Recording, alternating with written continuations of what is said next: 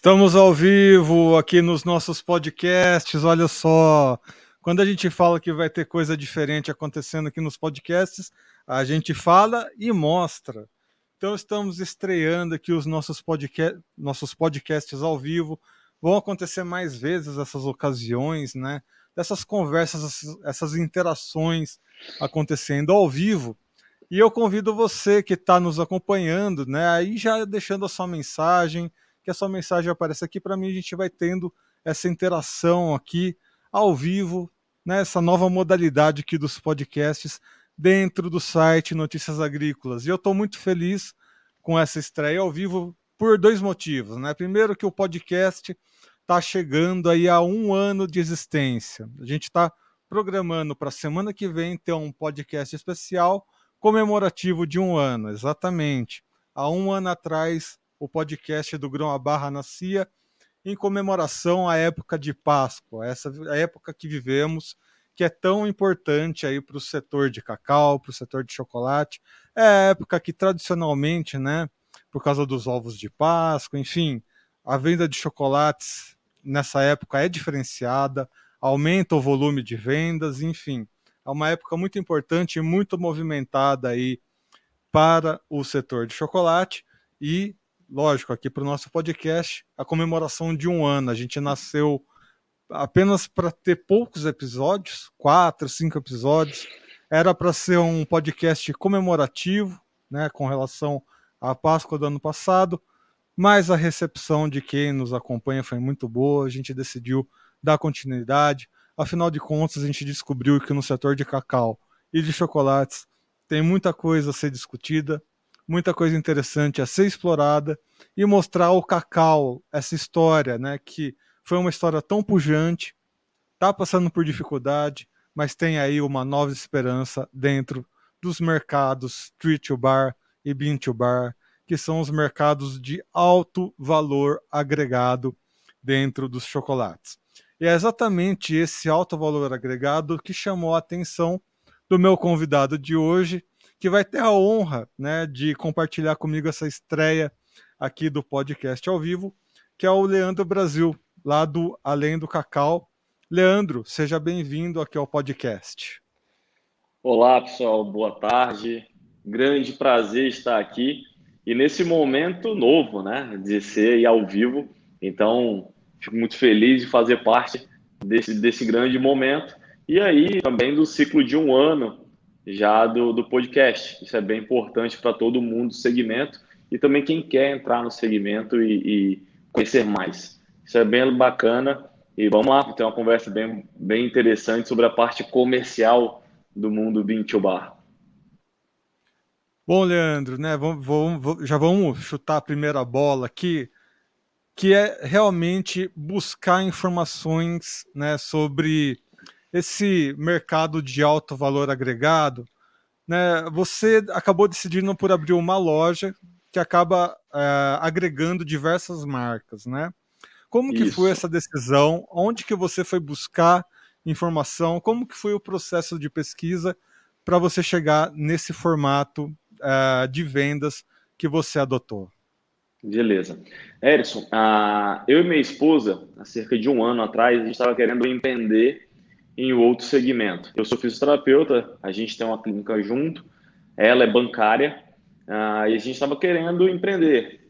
E a gente começou a pesquisar algumas opções e foi quando a gente viu a possibilidade de trabalhar com chocolate. O Bean Bar não foi a nossa primeira opção, ele não era a nossa primeira opção. Ah, o que a gente pensou foi no chocolate tradicional. Então a gente procurou uma grande franquia que existe no mercado, muito bem consolidada, e eu comecei a estudar sobre a franquia, ter reunião com eles, mas indo, indo bem, a conversa evoluindo, mas a minha esposa chegou e falou assim para mim, ó, eu não estou feliz, não é isso que eu quero, porque eu não consumo esse tipo de produto. Não faz sentido a gente vender algo que eu não consumo. Mas eu quero continuar no chocolate. Aí eu falei, então vamos pesquisar.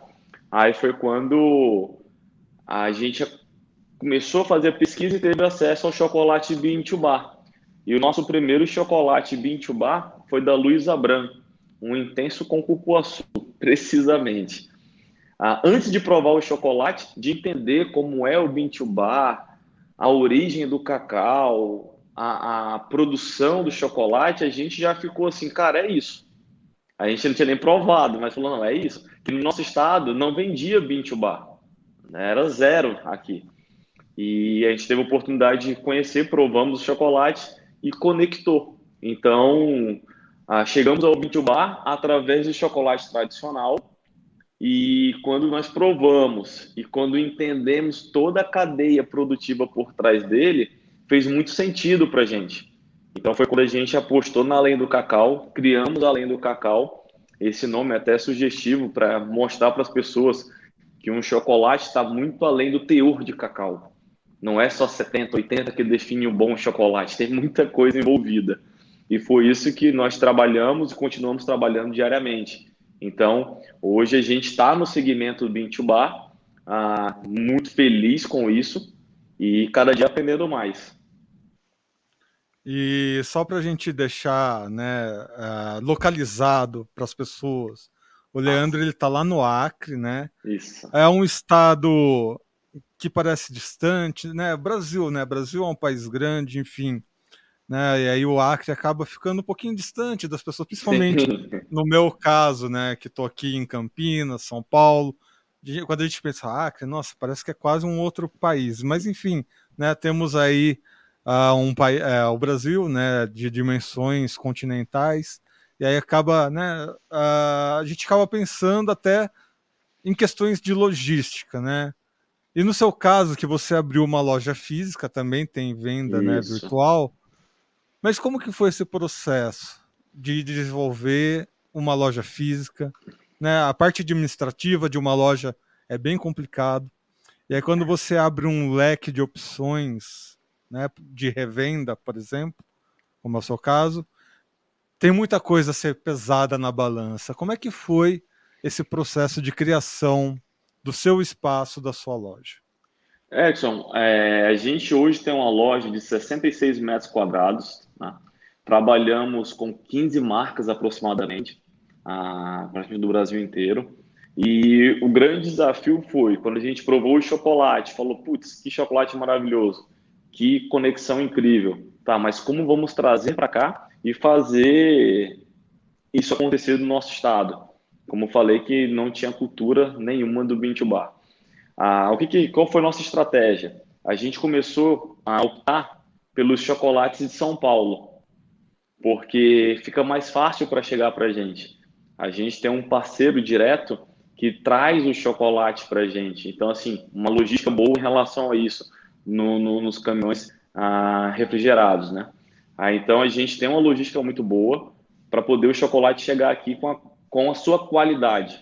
Então, o nosso grande desafio dentro desse modelo de negócio é porque, assim, a primeira coisa no, no, no, empreendimento ele tem que se pagar, ele tem que ser rentável.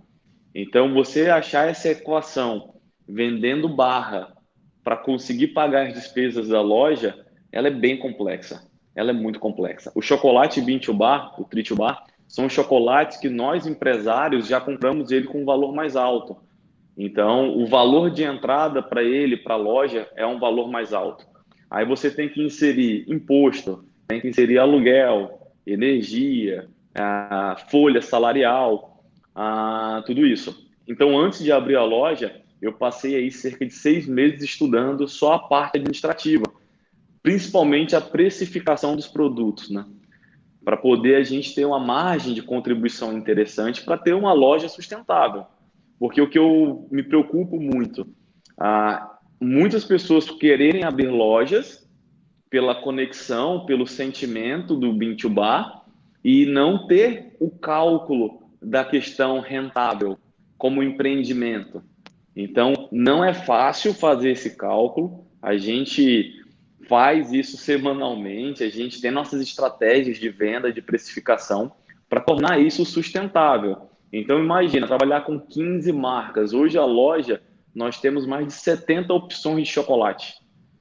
Ah, você manter o estoque bom, manter a prateleira cheia, manter a equipe treinada, porque aqui na loja tem muito encantamento. A gente explica como é feito cada chocolate, qual é o chocolate maker por trás de cada marca. Então, a gente agrega esse valor muito aqui dentro da nossa loja. Então, o grande desafio nosso aqui no Acre, primeiro foi equalizar a logística. Equalizamos a logística. Agora a gente está na fase de educar nosso cliente, apresentar para o nosso cliente o que, que é um chocolate bean to bar, tri to bar. E bom, Leandro, uh, de acordo com essa logística que você explicou, né, e os fundamentos aí da sua loja, uma coisa que me veio à mente agora, que alguns chocolate makers já até uh, mencionaram aqui no podcast, Alguns chegam, inclusive, a tentar evitar a venda de longa distância, né? Porque dependendo do teor de gordura, de como o chocolate é feito, ele é mais suscetível ao calor e tudo mais, né? E aí a gente imagina, uh, isso é uma imaginação minha, né? Que o Acre está ali, né? Na, na região amazônica, ou seja, é um clima ao mesmo tempo quente e úmido, né? Perfeito. Uh, como é que vocês, é, como é que vocês fazem para que esses chocolates cheguem até vocês e continuem, né, com a sua consistência. Você chegou até a mencionar, né, o de cupuaçu, não sei se vocês Isso. têm, vocês devem ter na loja de vocês, né? E o chocolate de cupuaçu, ele é muito assim, ele é muito fácil de derreter com o calor, tudo mais. Uh, como é que vocês fazem essa logística para manter a consistência dos chocolates? Enfim, qual é a agilidade que vocês precisam ter para ter né, um, um, bom serviço, um bom atendimento para os clientes e tudo mais. É, o, o que, que acontece? O chocolate bean bar já é um chocolate mais delicado, mais sensível, e quando a gente pensa no chocolate branco, principalmente, ele é muito mais, por causa da manteiga de cacau. Ah, o que a gente fez na loja? A gente, tem, a gente tem o controle de temperatura no salão da loja e no estoque. A gente hoje, apesar de ser uma loja de 66 metros quadrados, nós possuímos dois ar-condicionados dentro da loja, aquele cassete, aquele que fica embutido no teto, uh, um de 36 mil BTUs e o outro de 24 mil BTUs. Não usamos dois ao mesmo tempo. Uh, a gente usa apenas um para manter a temperatura ali de 23 graus média uh, da, da sala e quando necessário nós usamos o outro ar-condicionado. Mas o nosso grande pulo do gato, falar desse jeito, foi a película de nanocerâmica. Nós temos uma película na nossa nossos vidros da nossa loja que ele permite você ver a loja e ele retém um calor. Então não é nem aquela película escura, isso filme que a gente conhece, né? Não, a gente é uma película, você consegue ver a loja normalmente e ele retém até 90% do, do calor. Então, somado à película e o nosso controle de temperatura na, na, nossa sala, no nosso salão da loja, a gente consegue aí manter os chocolates perfeitos. Até hoje, nós não tivemos prejuízo ou não perdemos nenhuma barra de chocolate dentro desse cenário. E uma outra coisa interessante, Leandro, que eu gostaria de saber a sua opinião, que pela história do cacau, o cacau vem né, de regiões amazônicas e tudo mais, só que ele fez um movimento cada vez mais distante da Amazônia e indo ali, né, para a costa da Bahia, Espírito Santo, enfim. Uh, atualmente ele está fazendo o caminho reverso. Ele caminha cada vez mais em direção à Amazônia, né? Temos, né, o, o Pará despontando aí como um importante, é, um importante produtor, um, um, estado produtor de cacau. O cacau amazônico voltando é, a Rondônia, exatamente. A gente vê o cacau da Amazônia ganhando né, cada vez mais corpo, né? As pessoas discutindo cada vez mais o cacau da Amazônia, inclusive o Dementes, né? O chocolate Dementes Sim. aí como um, um, um, grande nome uh, desse grande movimento. Referência. Sim. A própria Luísa Abram, né, tá sempre envolvida nessas questões. Como é que você vê esse movimento, né? Você que está numa região, né, o Acre faz parte, né, da, da região amazônica. Como é que você vê esse movimento? Você sentiu alguma diferença nos ares aí da sua região, das pessoas que estão ao seu redor? Há mais discussão com relação ao cacau aí para você? Cara, essa pergunta é espetacular. A gente fica extremamente emocionado na loja, porque as pessoas entram na loja e falam assim: caramba, esse cacau é aqui da nossa região, o cacau é da Amazônia. nossa, eu não sabia que o nosso cacau era bom. Então o cliente ele começou a entender que o nosso cacau é muito bom também. Porque quando se falava em cacau, basicamente era resumido ao sul da Bahia, que é um excelente cacau. E quando a gente traz aqui para a loja chocolates com cacau da Amazônia, a gente tem um, um chocolate que é muito especial para a gente aqui da Luiz Abram, que ele é chamado Rio Purus. E é o rio que banha o nosso estado. Ela está aqui no Acre com frequência. Então, assim, as pessoas chegam na loja, compram esse chocolate e ficam emocionadas. A gente teve uma, uma experiência muito legal na loja. Uma cliente comprou chocolate, 70% do Rio Purus, ah, e levou para a avó dela. E a avó dela, quando comeu, ficou emocionada e falou: É, esse chocolate eu comia quando eu morava na beira do rio. Ela era ribeirinha, quando eu morava no Seringal, que a gente chama a região. Então ela falou: Isso para mim que é chocolate de verdade. Ah, cara, isso para a gente foi muito emocionante, foi muito legal. E começou a levantar a questão: por que o Acre? Por que, que a gente não tem uma produção de cacau tão forte, já que o cacau amazônico é tão bom? Então a gente começou a levantar algumas possibilidades interessantes de alguns fazendeiros olharem para o cacau com outros olhos, ter interesse em estudar o cacau para poder entrar nesse segmento. E os clientes começaram a ter opção de falar assim: ah, eu vou fazer a experiência de comer um chocolate com cacau amazônico e depois eu vou comer um com com cacau da Mata Atlântica, ter essa experiência e conseguir descobrir qual é o chocolate que mais agrada. Então, hoje, dentro da loja, todos os dias a gente causa uma grande surpresa assim, no, nos clientes, porque nunca se levantou no chocolate há, há 5, 10 anos atrás da onde vinha o cacau. Simplesmente nós íamos e comíamos o chocolate e pronto. Essa era a experiência que nós tínhamos. E hoje, com o movimento Bean to Bar, a gente consegue aí, a, começa a, a, conhecer a origem do chocolate, né? Um chocolate de origem, ah, isso é bem importante e bem interessante. E a gente vem aí defendendo a, a questão do cacau amazônico como um, cacau a ser explorado e a ser desenvolvido com muita, muita mais intensidade que trabalha hoje.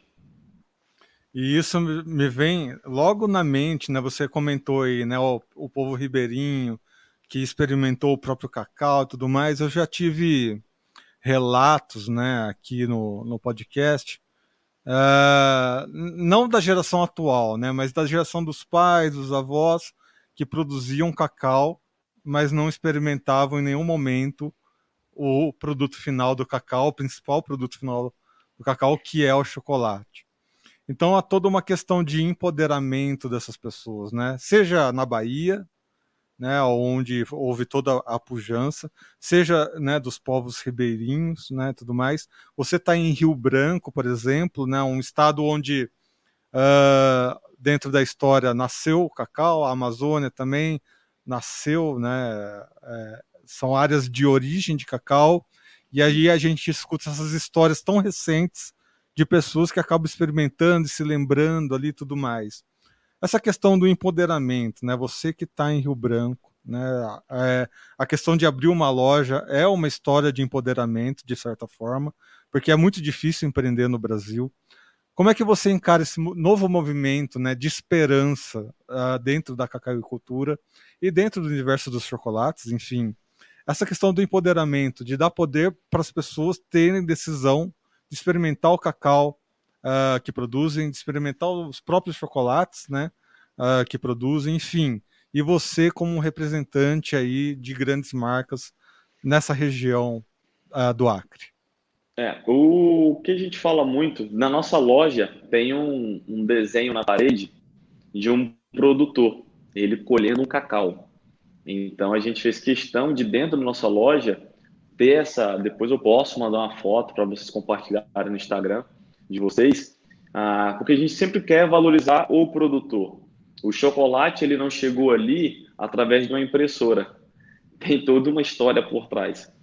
Então, a gente hoje, ah, o que eu falo para os nossos fornecedores, né?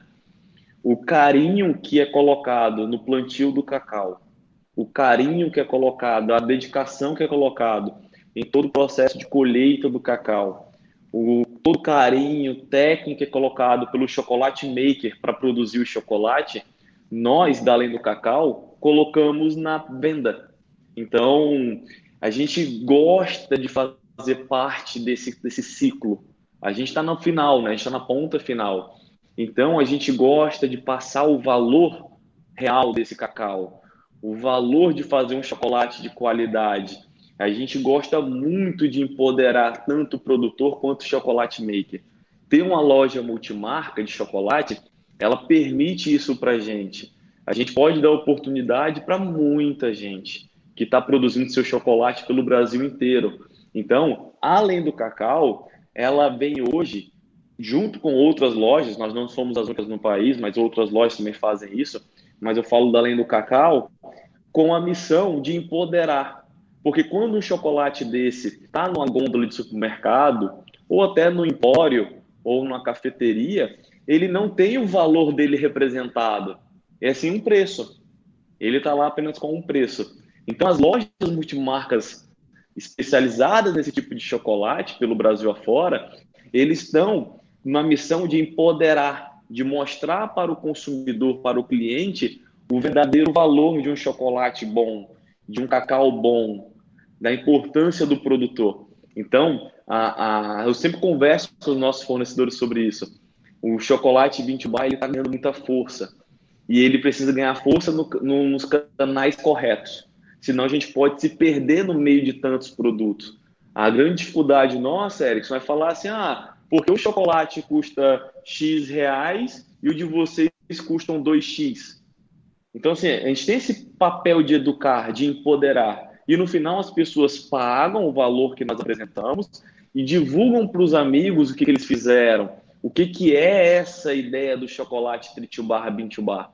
Então, a, o empoderamento ele tem um papel fundamental na venda, na ponta final, aonde vai ter o contato com o cliente e o produto.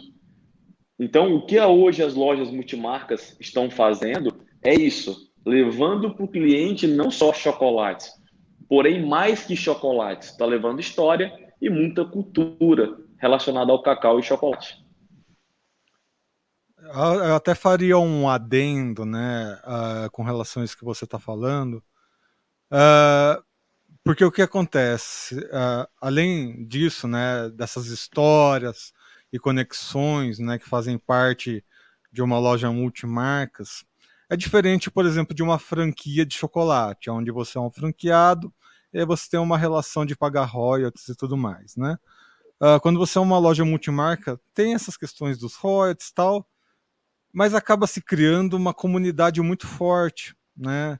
Uh, eu vejo pelas histórias de outras pessoas que decidiram pelo, por um caminho similar ao seu, de que todos os chocolate makers acabam uh, criando formas de auxiliar aquela pessoa que decidiu, né, uh, pela revenda Sim. do chocolate. Há, uma, uma, há um senso de comunidade muito forte dentro do mercado Bintubar, até mesmo porque os players são, são poucos players no mercado, né, até o momento, então todo mundo se conhece, todo mundo cria laços de amizade. E aí eu quero saber de você, como que foi para você esse caminho? E quando você tem uma loja física ao mesmo tempo virtual, os processos também são diferenciados, né? A forma de entrega é diferenciada, a forma de atendimento é diferenciada. Como é que você consegue lidar com esses fatores aí na sua administração com a sua esposa? Então, a, primeiro, assim, não existiria além do cacau se não fosse a, o apoio dos chocolate makes que, a, que nós conhecemos. Ah, eu posso citar alguns que eu vou lembrar de cabeça: a Priscila França, a Josi da Luiz Cacau, a Luiz Abrams ajudou muito, a Mari e o Júnior da Majucal, o, a Galete nos ajudou muito, o Rogério da Mestiço, nossa, sempre muito é, é, a gente podia mandar mensagem que eles estavam ali, ó, compra esse, não, esse é legal, aquele não é legal. A, a, a comunidade, a Zélia, também nos ajudou muito do Bintu Bar Brasil. Então, assim, além do Cacau existe, não apenas pelo, pelo fator Leandro e a Liane, que é minha esposa, mas sim pelos chocolate makers e os especialistas do Bean to Bar que nos abraçaram com muito carinho e começaram a nos orientar, porque é um mundo muito novo. Então a gente teve uma experiência assim excelente de aceitação e de acolhimento. Essa é a palavra que eu posso usar, de acolhimento por todos os chocolate makers, o pessoal da Magian lá do André, a Moselle, a do Renan. Então assim, a gente não tem que reclamar de nenhum deles e os outros que nos ajudam diariamente, o Leandro da Labar. Ah, então, assim, a multimarca ela existe pelo acolhimento que nós tivemos, tá? Então, isso eu sempre falo e sempre vou dar importância. Sem esse acolhimento, talvez ela, além do cacau, não estaria aqui hoje. Ah, de fato, você ter uma loja física é bem desafiador. Nós treinamos nossa equipe aí por cerca de três meses antes de inaugurar a loja explicando o que era o chocolate 20 bar, provando, fazendo degustação, com chocolate maker do outro lado, por vídeo chamado nos ajudando. Foi bem, bem bacana, bem intenso. Então, a gente, dentro da loja, existe um padrão de atendimento que eu sou, tenho muito orgulho disso. A gente está muito mais interessado em apresentar chocolate do que vender chocolate. A, a venda é um processo natural. Eu acho que quando você conta história, você encanta a pessoa, a pessoa ela faz parte daquilo. Ela apenas não compra um produto, ela agora está fazendo parte de uma comunidade. E a gente tem isso muito forte na loja. Dentro da loja, nós temos degustações diárias de chocolate. Então, a gente está ali na parte de educação, educar, apresentar para o nosso cliente. Quando você faz a venda ali direta, a pessoa sai com a sacola, ah, é bem bacana. E quando você tem a venda ou por delivery ou online, ah, tem um fator que a gente já tem que ter um pouco de cautela, que é como esse chocolate vai chegar para o consumidor. Então, até hoje, como falei para vocês, 100% de, de satisfação, nós não temos problemas com nenhuma entrega, nenhum delivery, mas tudo isso porque a gente faz um sistema próprio de entrega, né? Então, a gente tem um controle muito grande entre a saída do produto da loja até a chegada ao cliente. E quando nós temos, a gente fez uma venda recente para Fortaleza, a gente usa parceiros que estão na cidade para fazer a venda. Então, assim, a gente não manda daqui para Fortaleza, a gente não manda daqui para São Paulo. A gente entra em contato com, com o maker e, ou com a loja específica e eles fazem esse trabalho para a gente de entrega. Por isso que a gente é bem interessante. A comunidade ela é bem próxima. Por ter pouco player no mercado, a gente consegue aí ainda ter essa comunicação forte.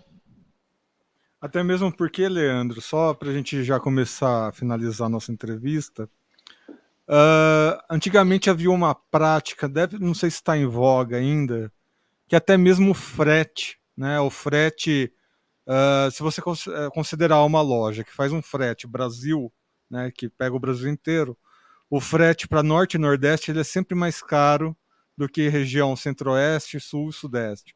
Sempre houve essa diferença como se fosse dois, dois países diferentes, né? Como a gente é, começou aqui nossa conversa.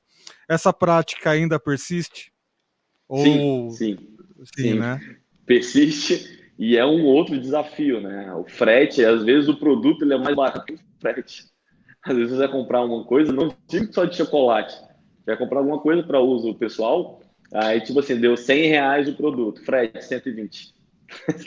o frete 120. Então, tem sim esse desafio do frete. E outro desafio nosso, em relação ao frete para entrega e para compra para loja, é que em São Paulo, vamos supor, eu ligo para a Priscila França. Vamos supor que eu tenho uma loja em São Paulo. Eu falo, Pri, estou precisando de chocolate. Ela coloca no boy, liga para o boy e o boy vai entregar no outro dia, ou até no mesmo dia. Aqui em Rio Branco, para chegar um chocolate são sete dias via terrestre. Então, a gente tem que ter um controle de estoque muito bem feito para poder não faltar o produto na, na, na prateleira. Então, a, a, essa é uma dificuldade muito grande. Então, a gente, como loja online, é melhor ficar só na região Acre e Rondônia, até Amazonas, porque é mais próximo da gente, do que querer explorar o sul e sudeste, aonde não faz sentido. O chocolate já vem da região sul e sudeste, basicamente, para cá, para a gente mandar de novo para vender no sul e sudeste. Então a gente prefere usar parceiros nas regiões e, e, e entregar um, um chocolate com extrema qualidade, diminuir os riscos. É, realmente, empreender no Brasil, afinal de contas, é isso daí, né? Um pouquinho de ousadia, coragem e excelência, né? Saber é, tem que ter toda uma lógica, tem que ter todo um conhecimento, uma pesquisa, enfim, né? Vocês conhecem como é que é o Brasil? Não adianta se aventurar por aí, tem que, ó, ter cabecinha é. muito bem e preparada em dia. E né? a gente está, é, a gente está num momento bem bacana. A gente está terminando de formatar a nossa franquia. Além do uhum. Cacau, vai se tornar uma franquia ah, de chocolates especiais, 20 bar e 30 bar. Ah, é uma empresa de São Paulo que está cuidando da gente, uma empresa muito de renome que nos procurou, gostou muito do nosso modelo de negócio e a gente em breve aí no segundo semestre pretende abrir outras operações. É uma franquia que eu garanto para todos que vai ser uma franquia diferente das franquias tradicionais. Vai ser uma franquia que cada franqueado vai sentir orgulho de fazer parte. Ah, e por que a gente se preocupou e está fazendo a franquia? Justamente para quando a pessoa entrar no mercado, ela entrar com o suporte. Ah, a gente tem muito receio que a gente não gosta de ver nenhuma loja fechando. Então, às vezes a pessoa abre uma loja e às vezes não foi por falta de localização, às vezes foi por falta ali de, de gestão, de um pouquinho de expertise em alguma coisa. Então a franquia ela vai entrar justamente para dar essa base para quem entrar, quem quer entrar no mercado. Então vai ser bem interessante, vai ser uma franquia que a gente vai, eu quero muito que daqui a um a dois anos a gente olhe e fale caramba, estamos conseguindo aí fazer um, um, movimento bem legal na parte comercial do 20 Bar. Então acredito que em julho termina a formatação e em agosto a gente apresente aí a, o modelo de negócio para as futuras operações. Já temos procura, algumas cidades já nos procuraram, então a gente só está aguardando aí para em breve, quem sabe, ter um Além do Cacau espalhado pelo Brasil inteiro. É, muito bem, a gente sabe que muitos investimentos ficaram reprimidos né, nos últimos dois anos aí, enfim, tá aí uma oportunidade, né? Você que está procurando alguma coisa nova, tal, fica essa dica. Vai lá para Rio Branco, vai conhecer lá a cidade belíssima, a região maravilhosa. Dá um pulinho lá, né, Leandro? Agradecer sim, aí a sua presença e já deixa aí um último espaço para você fazer esse convite para quem quiser conhecer um pouquinho mais. Perfeito. Então, assim, a, além do Cacau de Rio Branco no Acre, um estado lindo, maravilhoso, que a gente tem bastante orgulho daqui. Olha a camisa que eu estou usando aqui, vou até levantar para você ver, né? Meu país Acre, a gente a, faz o convite, segue a gente no Instagram, além do Cacau Underline Oficial. a gente troca ideia, vamos conversar mais sobre chocolate. eu agradeço muito ao convite de estar aqui compartilhando um pouco do que a gente vive e eu sei que isso vai chegar a muita gente que precisa ouvir e precisa de encorajamento, né? precisa se encorajar para seguir. Ah, eu falo que o difícil não é vender o chocolate. O difícil é produzir o cacau, entregar um cacau de qualidade. O chocolate maker fazer a magia que ele faz. Nós temos a missão ah, maravilhosa que é conectar o cliente. Não é fácil, mas quando você compara dentro da cadeia produtiva ali do chocolate, você fala, cara, a gente é um privilegiado de estar trabalhando nesse segmento. Então, ah, o Brasil precisa valorizar o que é nosso. Nós temos um cacau de excelência, nós temos chocolates maravilhosos e, e teremos lojas maravilhosas de chocolate também. Não só além do cacau, como outras lojas, como a Love, que é em Santa Catarina, como é a Monjolo em Campinas, como é a Chocolabá em Fortaleza. Ah, não vou lembrar de outros, mas nós temos outras lojas que trabalham no modelo similar ao nosso. Então, Agradeço demais, Erickson, ao convite, a oportunidade de estar aqui compartilhando sobre chocolate e sempre que precisar estamos à disposição. Obrigado mais uma vez, Leandro, por estar aqui conosco nessa estreia dos podcasts ao vivo. Espero que quem tenha nos acompanhado tenha gostado também dessa interação. A gente vai ter cada vez mais a presença dos podcasts ao vivo aqui dentro do Notícias Agrícolas, né? esse grande experimento dos podcasts aqui no site, que atraiu muita atenção, chamou muita atenção, né? Tanto o podcast de Cacau, também tem o Café em Prosa, né, que é sobre cafés especiais, o Conversa de Cerca, que é aquela conversa aprofundada, né, sobre as questões do agronegócio, enfim, e muitos outros podcasts que estamos desenvolvendo para entrar aqui. Notícias Agrícolas está fazendo 25 anos né, de história, então muitas das coisas especiais estão sendo programadas em comemoração aí a essa data tão especial. Bom, amigos, vocês que nos acompanharam, lembre-se, estamos em todas as redes sociais. Sigam o Instagram, o Twitter, o Facebook. E você que acompanhou pelo, pelo YouTube, lembra né, de deixar o like, ativar o sininho, se inscrever no canal, para que cada vez mais pessoas recebam esses conteúdos sobre cacau, sobre chocolate, além dos boletins diários aqui do Notícias Agrícolas, para que todos sejam os produtores rurais mais bem informados do Brasil. Semana que vem estamos de volta. Até lá. Um abraço.